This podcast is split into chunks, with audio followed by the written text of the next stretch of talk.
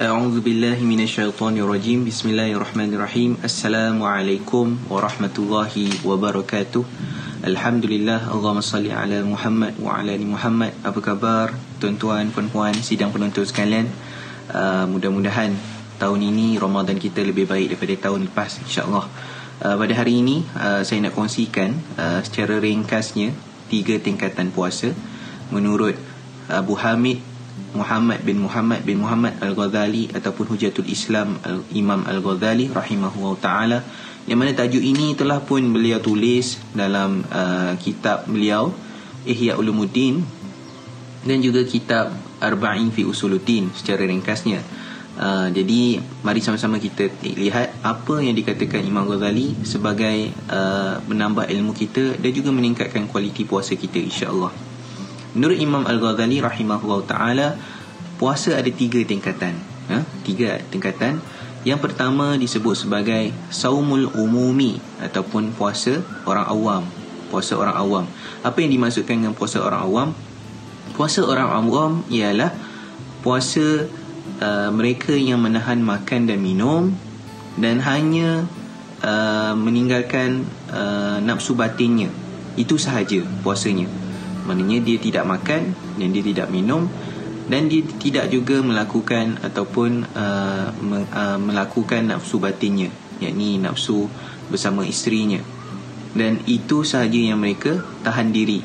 Uh, selebihnya mereka tidak menahan. Dengan kata lain tangannya tidak berpuasa. Tangannya melakukan perkara yang haram mencuri memukul dan sebagainya. Uh, matanya tidak berpuasa melihat perkara yang haram dan sebagainya. Telinganya tidak berpuasa mendengar perkara-perkara yang haram yang tidak tidak halal baginya dan sebagainya. Mulutnya kakinya dan sebagainya. So anggota badannya tidak berpuasa. Ha, hanya perut dan nafsu batinnya sahaja. Dan ini adalah kategori puasa yang paling rendah. Ha, jadi kita mudah-mudahan kita jauhkan agar kita dapat meningkatkan kualiti puasa kita yang ke, ke peringkat yang seterusnya. Okey. Uh, untuk peringkat yang kedua ya, tingkatan yang kedua puasa. Menurut Imam Al-Ghazali adalah saumul khususi ataupun puasa orang khusus. Apa yang disebutkan dengan puasa orang khusus? Puasa orang khusus adalah mereka yang meninggalkan makan dan minum serta uh, perkara-perkara yang membatalkan puasa seperti nafsu batinnya dan sebagainya. Ditambah juga dengan berpuasa anggota badan jawarihnya uh, maknanya matanya, telinganya, mulutnya, tangan, kaki, uh, kemaluannya dan sebagainya semuanya ditahan uh, daripada melakukan perkara-perkara yang haram.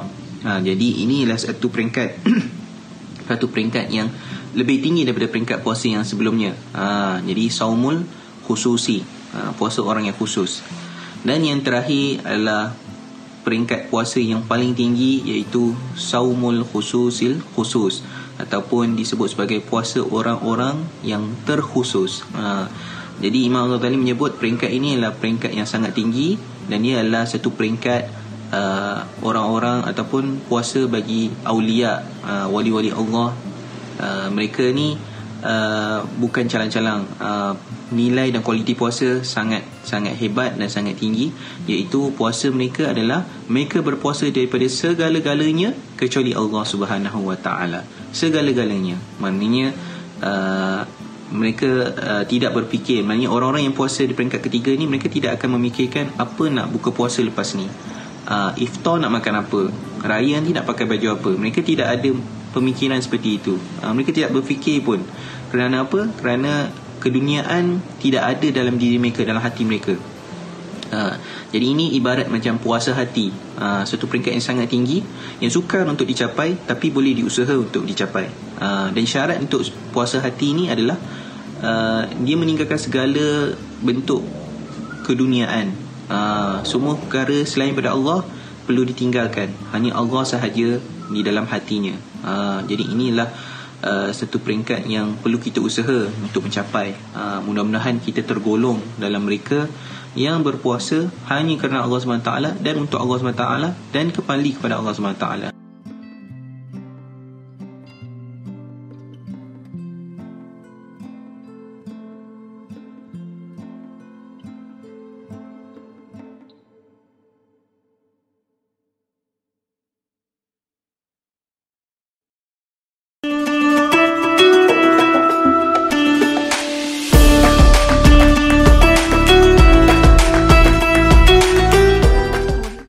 Bersama membina masyarakat